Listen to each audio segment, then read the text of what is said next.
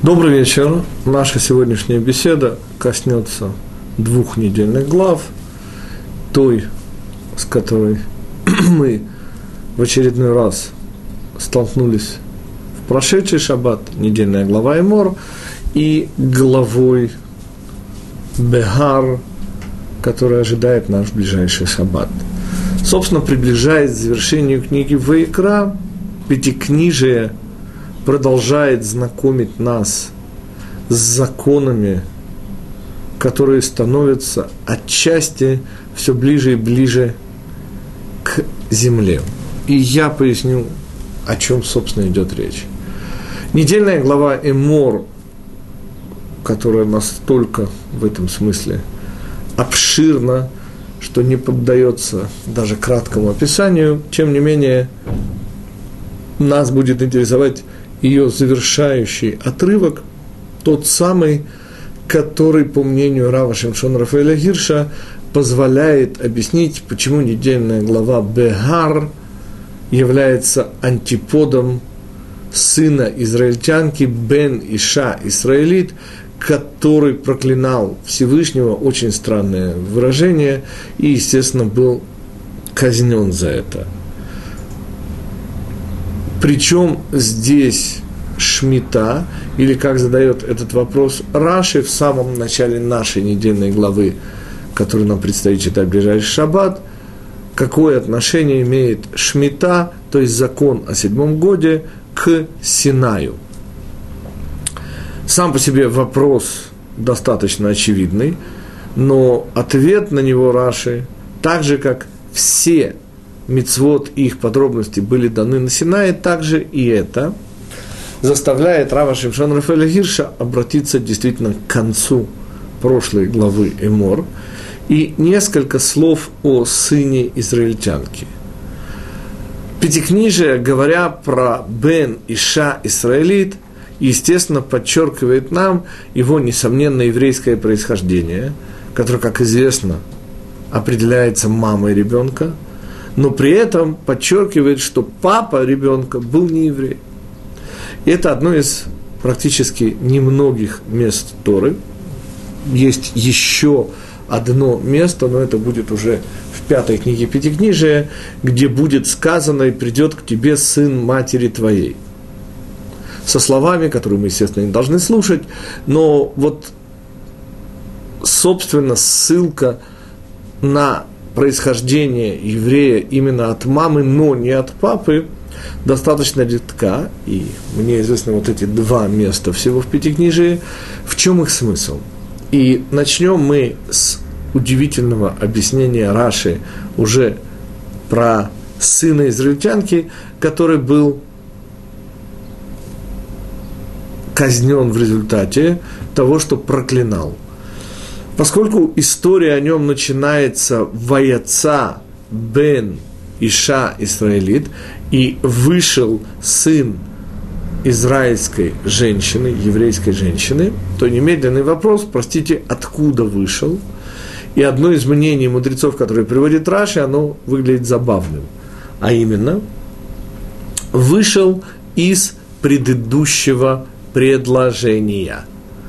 Что за предыдущее предложение? Если мы посмотрим в абзац предшествующей истории о том, кто проклинал Всевышнего, то мы обнаруживаем, в общем-то, мало, казалось бы, имеющих к ней отношения, и вовсе не имеющих к ней отношения, закон о лехем апаним, буквально хлебе внутреннем, хлебе лицевом, можно перевести и так, и так, который, как известно, готовился и в специальном золотом столе содержался целую неделю от субботы до субботы.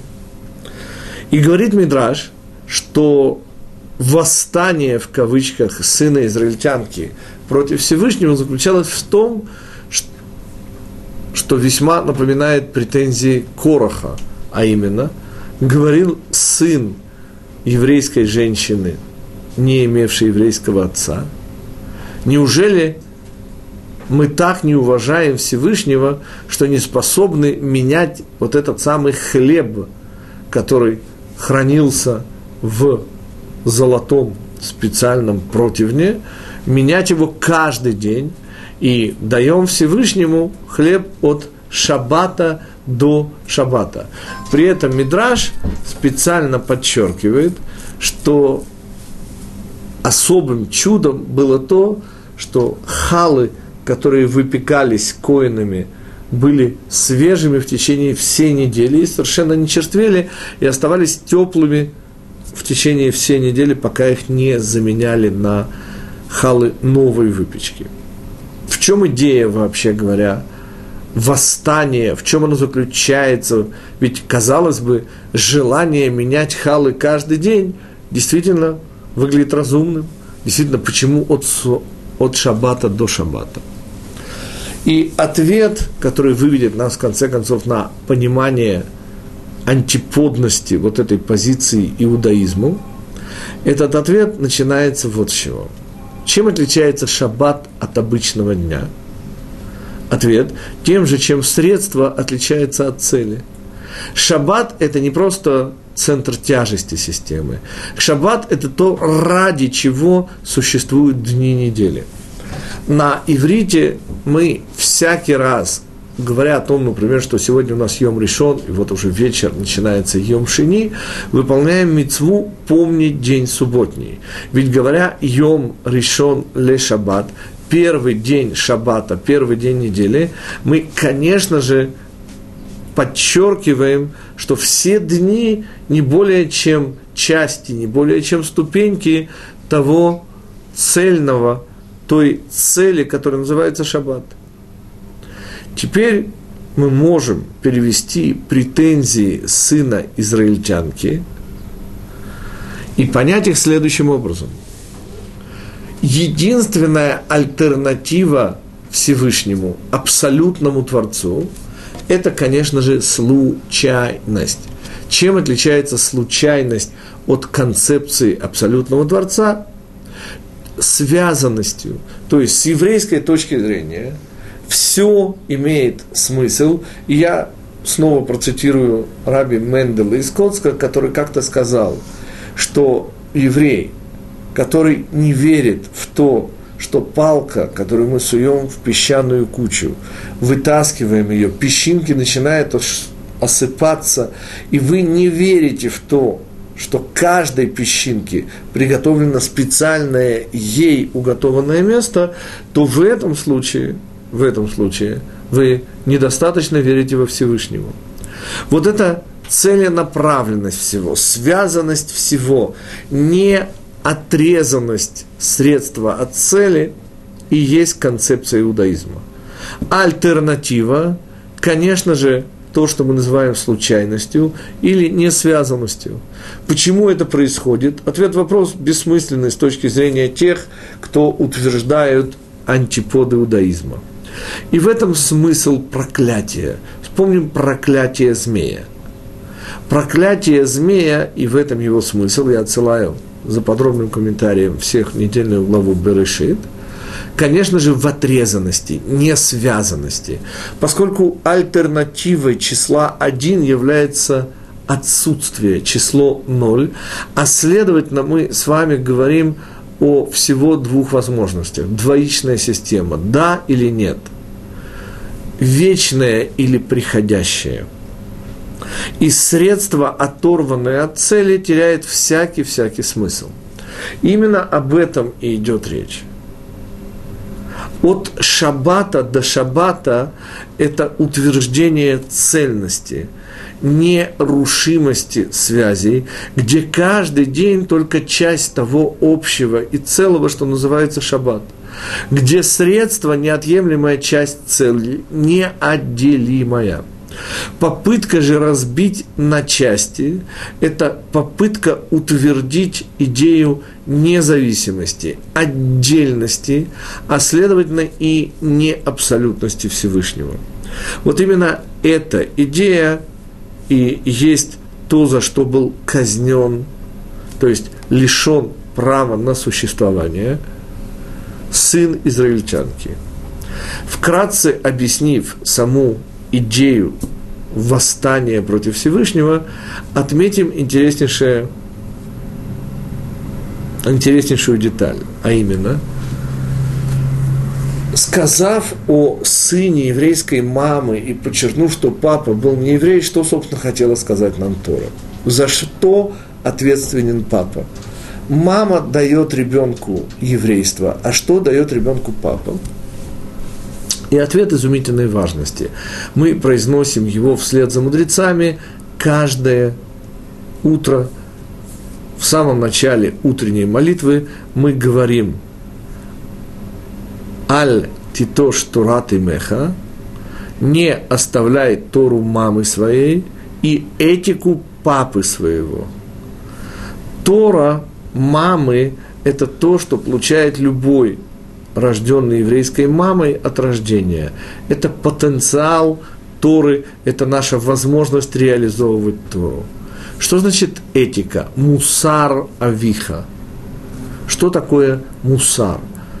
Мосрод – это вожжи на иврите, и слово мусар, по сути, означает способность направлять энергию в то или иное русло.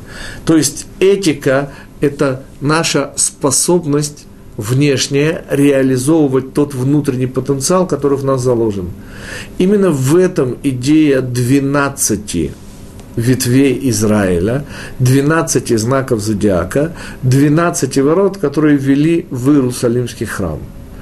Каждое из входов в место, выделенное Всевышним, означал свой особенный путь, характерные черты которого и определяли идею вот этой ветви. И каждая ветвь имела свои характерные черты, свою уникальность. Отсюда двенадцать знаков зодиака, отсюда двенадцать данных нам возможностей реализации. Непринадлежность сына израильтянки ни к одной из этих ветвей как раз и означает возможность бунта, возможность придумывания своего человеческого антибожественного пути. Именно об этом и говорится вот в той теме, которая завершает недельную главу Эмор. В чем связь с началом главы Бегар, где говорится о седьмом годе, о семи летиях, семи семилетиях, которые складываются вместе в пятидесятилетний цикл.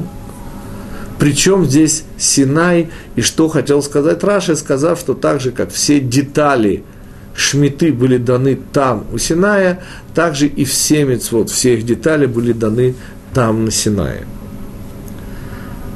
Идея шмиты, как известно, это опять же идея шаббата, от шаббата до шаббата. Это идея связанности всего в единое целое. И нет в этом смысле лучшего примера, чем те дни, внутри которых мы находимся. Вот только-только завершился тридцать третий день Омера, знаменитый Лаг ба-Омер. И что мы обязательно должны помнить? Счет Омера ведется не по дням, и, естественно, не по часам, а по неделям и дням. Очень странным образом мы считаем три и тридцать дней, что составляет четыре недели и пять дней, что в уровне сферот, который мы читаем, означает величие-величие, год шебе-год. Почему мы не считаем только дни, но обязательно и недели? Этот вопрос и вопрос, прямо связанный с пятидесятилетним циклом.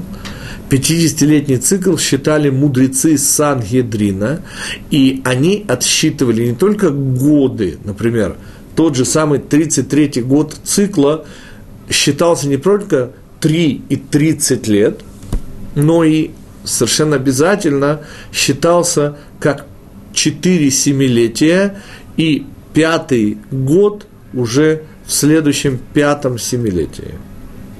Почему подчеркиваются недели и отдельно дни? Ответ. Каждая сфера, каждая неделя имеет внутри себя все сферот. И в общем мы говорим о едином комплексе, состоящем из семь, семь, сорок девять. И вот это единство, вот эта связанность продленность, продолжаемость, каждый день продолжает следующий, каждая новая неделя есть продолжение предыдущей, вот эта преемственность и создает в конечном итоге целостность. Альтернатива, как мы уже сказали, это оторванность, раздробленность и бессмысленность, то есть случайность. Таким образом, что мы видим? Что идея отрезанности, идея проклятости, то, чем завершается предыдущая глава, имеет своим, в кавычках, естественным продолжением антипод. И это как раз и есть комментарий Рава Гирша. То есть, говоря о юбилейном годе, Тора дает нам естественную альтернативу не только дням, но и неделям, но и всему течению времени. Давайте вспомним, что означает слово «юбилей». От еврейского «йовель» слово вошло во все языки, и основная характеристика этого года – он отличается от обычного года шмита, то есть шмита буквально пропуск, опускать, что-то пропускать, чего-то не договаривать. В чем идея такого пропуска? Так же, как и идея шаббата, а шаббатом в Торе называются практически всего три вещи. Это, конечно же, сам шаббат, это моадим, то есть праздники, и шмита. Вот эти три вещи называются шаббатом. И как всегда, когда мы встречаемся с числом три, мы используем возможности, данные нам мудрецами, и вспоминаем про пространство, время и нефиш исполнителя. Мы чуть-чуть отвлечемся на вопросы, которые у нас уже появились. Во-первых, э, вопрос, скажите, пожалуйста, в чем разница между евреем, иудеем и израильтянином? Естественно, если бы речь шла об одном и том же, то зачем нужны были бы три слова? Объяснение связано с корнями этих слов. Еврей, можно сказать, буквально инакомыслящий, это наименование более всего связано с Авраамом, именно в результате его поведения, его жизни появлялось, появилось это название «иври». Оно означает «находящийся по иную сторону». Евреями нас стали называть только после и в результате... Исчезли вопросы. О. Нас стали называть в результате и только после начала Галута. Слово «еврей» появляется...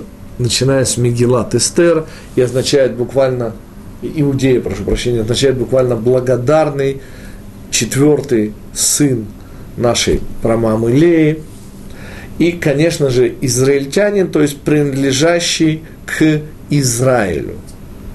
Подчеркивается, в отличие от инакомыслия и благодарности, принадлежность как часть к чему-то большему э, целости.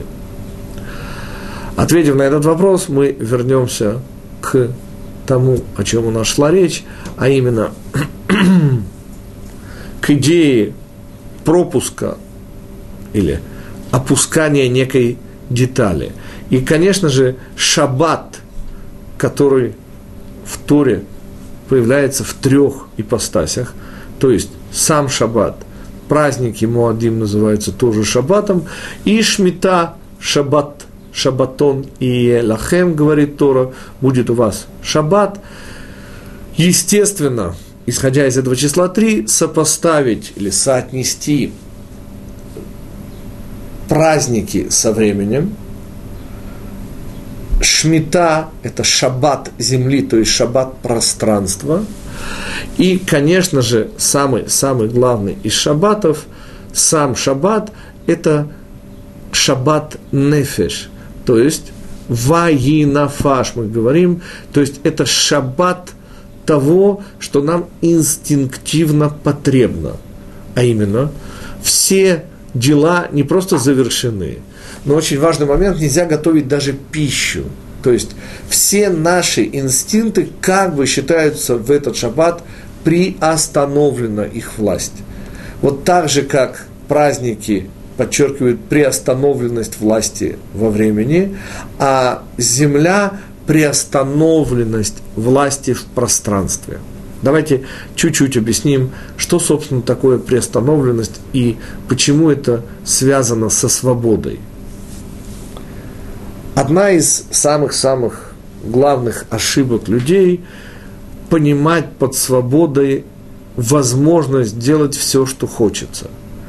Именно вот эта полная подвластность желаниями и называется Египтом, как мы всегда с вами и учим. Именно фараон, то есть желание исполнять собственные желания, является в этом смысле всесильным нашим внутренним владыкой, при этом очень важно отметить незаметным, серым кардиналом. Что же такое на самом деле свобода? И ответ, который дают мудрецы, он чрезвычайно важен, поскольку без понимания того, что есть свобода, естественно, невозможно понять вообще, что есть жизнь. Свобода, говорят мудрецы, это свобода реализации. Например, свобода для растения, для дерева – это возможность развивать корневую систему, получить доступ к солнцу, к источникам питания. Свобода для животного – это возможность существовать в экологической нише этого животного. Для человека оказываются совершенно не пустыми слова «свобода собраний», «свобода слова». Без этих минимальных свобод человек просто не способен реализоваться. Но очень-очень важным является понимание того, что свобода – это две вещи, состоящие из средства и цели, естественно, неразделимых, как и полагается средству и цели. Самое первое – это свобода от. Вся идея в этом смысле любого шабатона – это освободить человека, освободить мое «я» от зависимости материальной и земной. Если мы говорим о шаббате во времени, то мы говорим о свободе от времени, ведь праздники – это как раз те самые дни, когда проявляется еврейская власть над временем. Напоминаю, что именно Санхедрин решал, какой месяц будет полным, лунный месяц, и имеет тридцать дней, а какой будет неполным, и, соответственно, в нем будет двадцать девять дней. В соответствии с решением Санхедрина мы тем самым получали возможность решать, в какой из дней Всевышний прольет духовное изобилие праздника в наш мир. И этим характеризовалась наша власть над временем. Власть над пространством – это шмита. Это возможность сказать, что земля принадлежит не только всем людям, поскольку это земля Всевышнего, но очень важный момент – даже животным, которые таким образом тоже объявлялись, естественно, сотворенными Всевышним. И вот эта удивительная свобода от владения. Ведь давайте вспомним, что всякий, имеющий деньги, нормально не имеет времени, ибо попытка обеспечивать эти деньги и их постоянный рост требует постоянного внимания. И оказывается, что владея чем-то, вы оказываетесь связаны и не свободны. То есть, парадоксальным образом, мы обнаруживаем, что, будучи хозяином чего бы то ни было, вы уже оказываетесь не свободны, то есть связаны вот этим вашим имуществом, деньгами, владениями.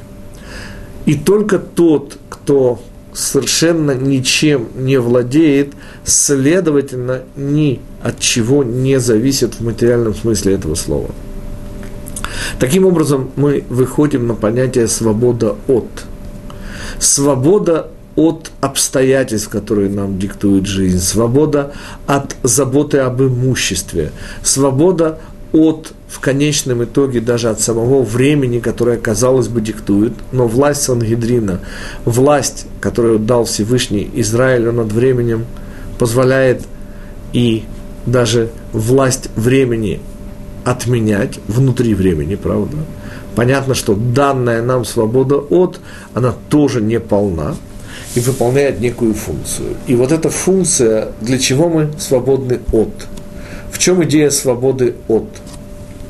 Ответ, конечно же, свобода для.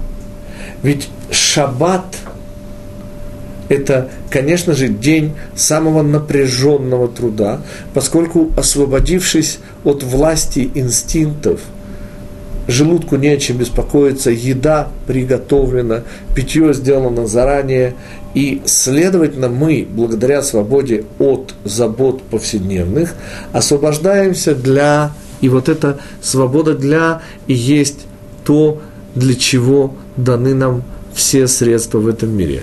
Свобода для любви, свобода для творчества. Все то, о чем мы говорили, когда мы говорили с вами о шаббате. Что в этом контексте добавляет Шмита? Что это за свобода в пространстве? Почему пятидесятилетний цикл семь семь? И ответ лежит в корне слова «йовель». Один из смыслов этого корня – «юваль», «леговилле».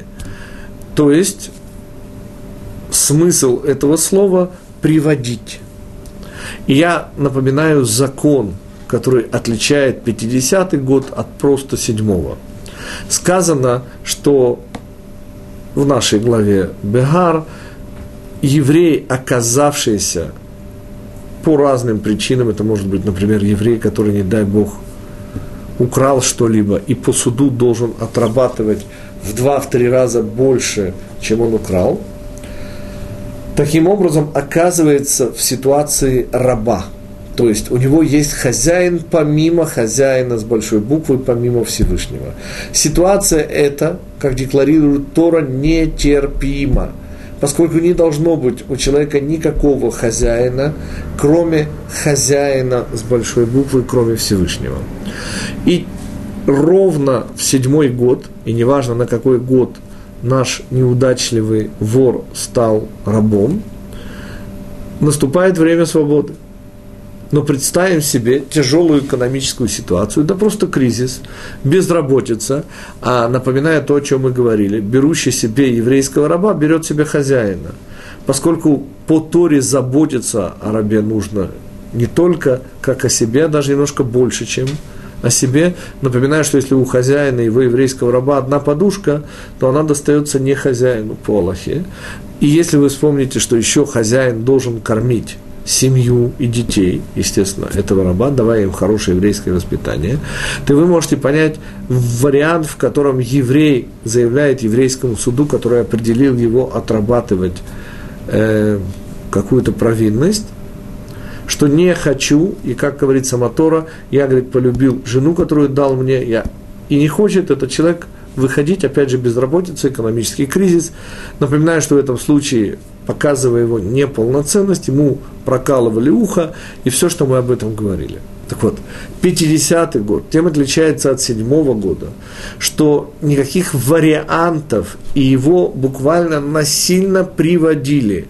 Вот это тот самый корень «йовель», отсюда «юбилей», он был буквально насильно влеком к чему? К тому земельному наделу, о котором сейчас мы тоже поговорим, и возвращался в обязательном порядке к своему истоку. Что такое земельный надел? Ибо, к сожалению, мы лишены всего, что связано с законами о Нахалат Исраэль, о наследовании этой земли нашей. Напоминаю, что пока не был разрушен первый храм, в момент, когда Иошуа завоевывает страну, вслед за этим идет распределение наделов между отлич... различными двенадцатью нашими ветвями и еще внутри каждой ветви по семьям. Каждый в этом мире, и это уже знаменитая строка из стихотворения Раби Юды Алеви, Коль Адам ешло кухав, у каждого человека есть своя звезда, своя индивидуальность, по-другому своя часть этого мира. Каждый из людей имеет совершенно уникальную личность, уникальное лицо, и каждому человеку соответствует уникальная часть мира, животного мира, растительного мира. В частности, каждому еврею соответствует определенная часть почвы страны Израиля. И отличие страны Израиля от всех других мест на земле, оно не просто географическое, оно в удивительной связи между Израилем и страной Израиля. Эта связь, она не просто географическая, историческая, культурная. Эта связь на уровне буквального соответствия между духовной конфигурацией Израиля и конкретной пространственной формой нашей страны. Таким образом, вот это насильное, в кавычках, возвращение к себе, в свой дом, на свою землю, подразумевает полную возможность раскрытия личности. Ведь определение мудрецов свободы – это свобода реализации, подразумевает, так же, как для зернышка существует наиболее подходящая почва, так же и для еврея и Израиля вообще, только страна Израиля позволяет раскрываться внутренним качеством еврея. Это, во-первых, то, что называется сионизм, а именно – нет возможности у евреев вне страны Израиля для полного раскрытия. Я хочу вспомнить в этом контексте учителя моих учителей, это Раби Юда э, Лейб Ашлаг, который оказался, живя в Польше, в ситуации полной исчерпанности своей функции. И когда он объявил своей жене, что, возможно, им придется расстаться, поскольку он свои дела на земле уже завершил, то испуганная жена, это записано в хронике, спросила у него, а, быть может, что-нибудь еще? Он сказал, что дополнительное сверх той работы, что я сделал, для меня существует только в Израиле. И тогда они бросают все, переезжают в страну Израиля. Это был тысяча девятьсот двадцать девятый год. И, слава Богу, Рав Юда Лейб Ашлаг живет в стране Израиля, раскрывает для нас э, кабалу Рава Ица Калурия, захоронен цадик Левраха, и живет до тысяча девятьсот пятьдесят шестого года. То есть страна Израиля, и только страна Израиля, позволяет еврею и всему народу раскрыть свой потенциал в максимальной степени.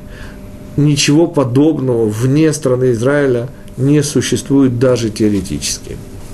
И пятидесятый год, юбилейный год, и весь этот цикл дает нам понимание нашей власти над этим миром как пространством. Использование не существует предмета, говорят мудрецы, у которого не было бы своего места. На иврите слово «маком» имеет еще дополнительное значение «существование», экзистенциональность, «маком мекаем». И получается, что само существование наше в пространстве, внутри этой страны, дает нам возможность максимальной реализации, то есть это то место, где еврей может быть по-настоящему свободен. И снова свобода – это свобода реализации. Возвращаясь к сыну израильтянки, мы можем сказать следующее. Наличие у него папы нееврея, в особенности, конечно же, египтянина, резко сужает его связь с землей Израиля, а следовательно, с народом Израиля, а следовательно, со Всевышним Израиля. Всесильный Израиля связан с нами через Тору, через народ, принадлежность к нему, и через землю Израиля.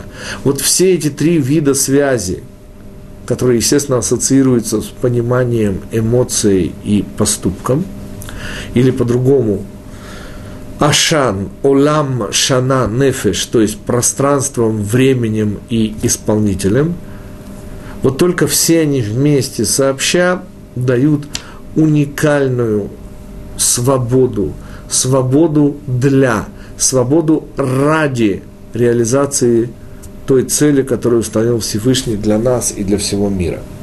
И вот эта свобода для, в отличие от свободы от, возможно, только в стране Израиля.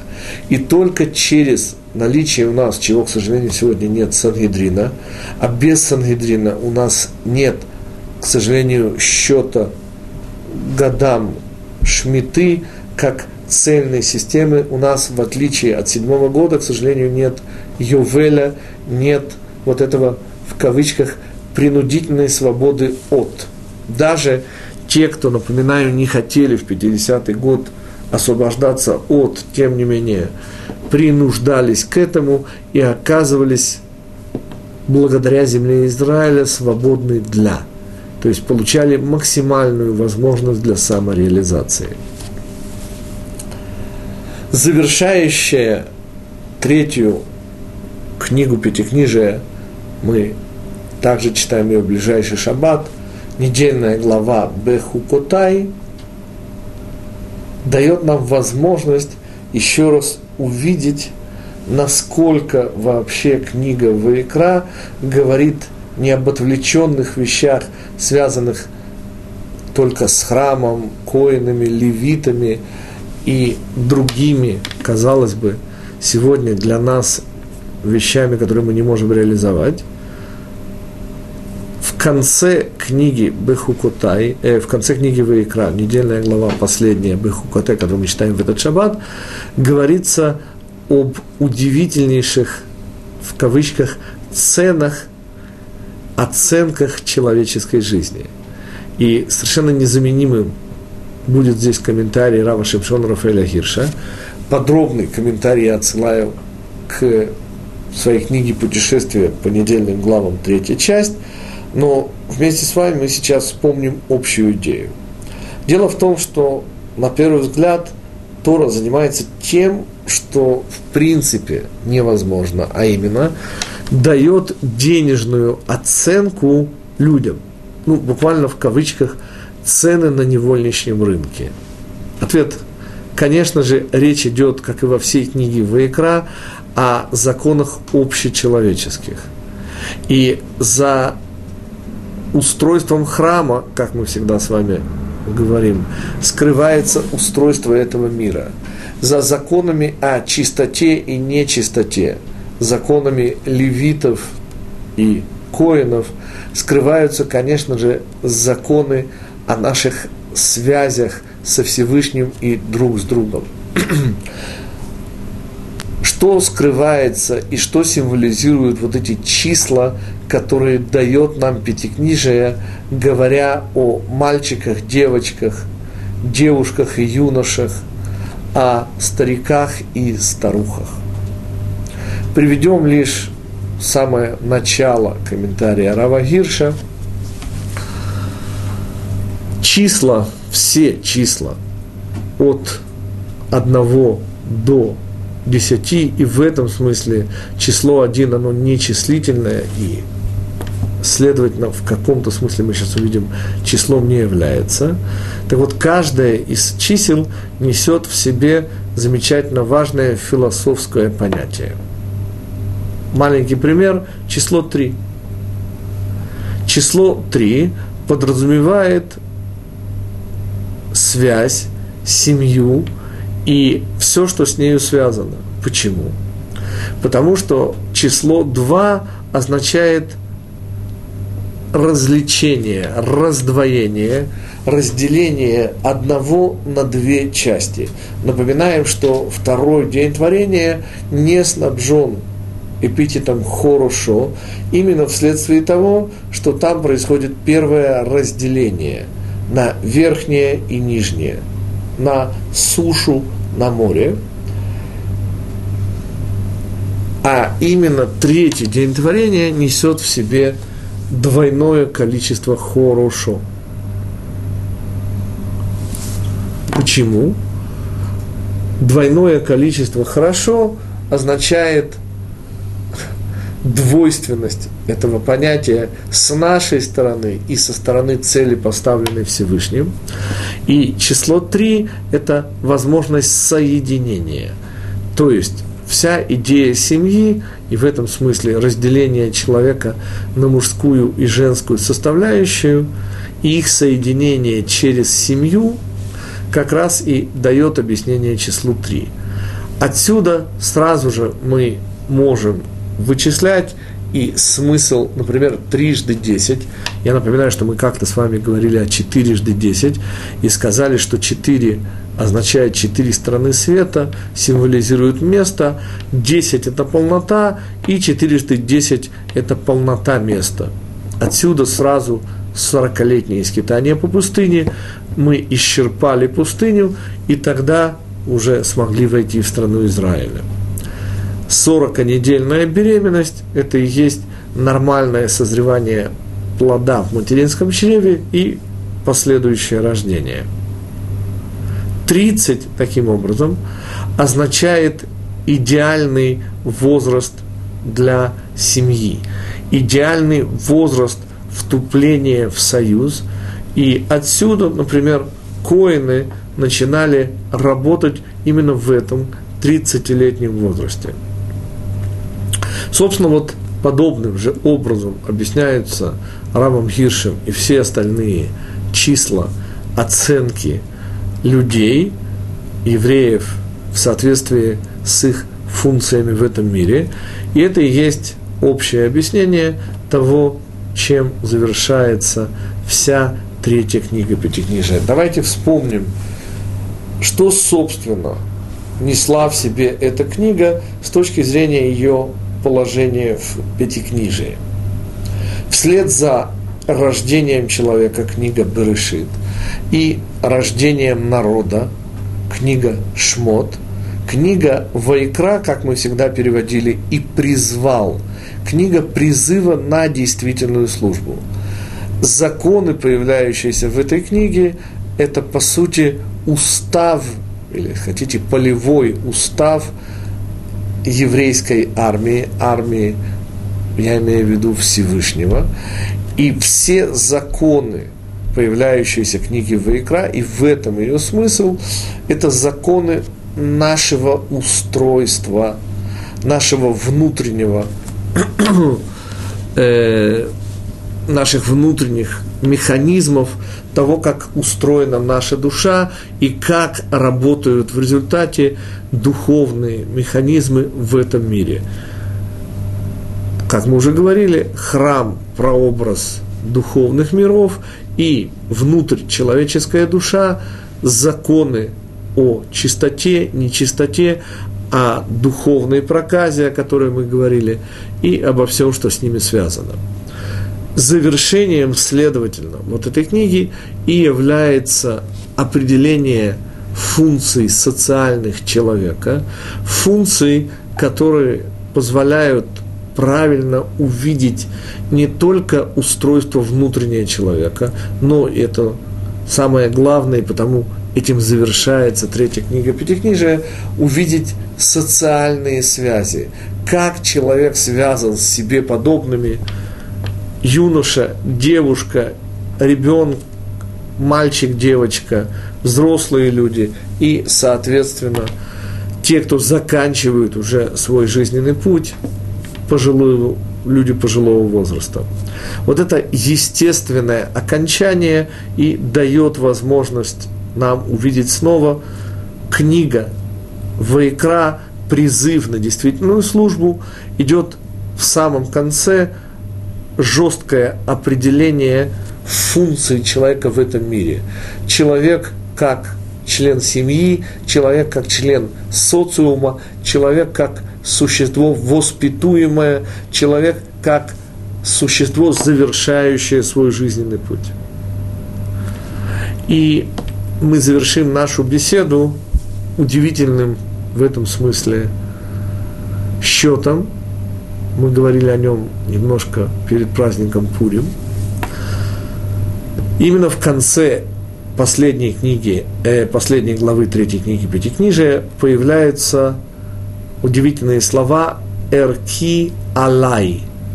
И если скажет человек «моя ценность на мне», то есть, в принципе, это значит, что он совершит вещь, в общем-то, еврею неподобающую, он скажет о себе как о чем-то отдельном от Израиля.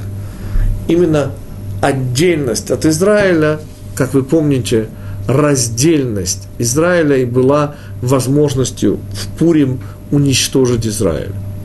Именно здесь появляется вот эта удивительная цена, в кавычках, еврею отдельному, еврею, который сам по себе.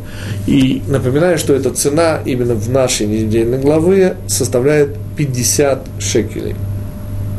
То есть, сказавший «моя цена на мне» обязан по закону, о котором говорит недельная глава Бехукотай, принести в храм приближения хатат на сумму пятьдесят шекелей. пятьдесят шекелей, напоминаю вам, ровно в сто раз больше той половинки шекеля, которая, конечно же, символизирует удивительную общность Израиля как единого организма, где каждый еврей является неотъемлемой и уникальной, но лишь частью. Таким образом, ровно в сто раз больше, и счет, который мы завершаем нашу сегодняшнюю беседу, цифры, которые появляются в Мегилат Эстер, где Аман предлагает отвесить в казну за уничтожение евреев десять тысяч кикаров.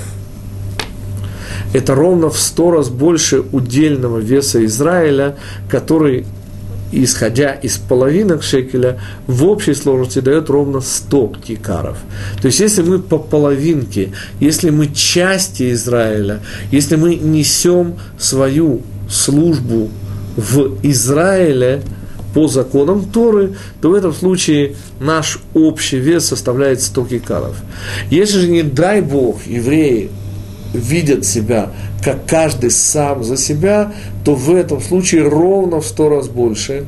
И тогда приходит Аман, и его задача напомнить нам, и сколько раз это уже происходило, и даст Бог, чтобы этого уже больше не было, и чтобы приход Машеаха был совершенно мирным путем, но, к сожалению, как выглядит сегодня ситуация в мире, шансов на этом мало.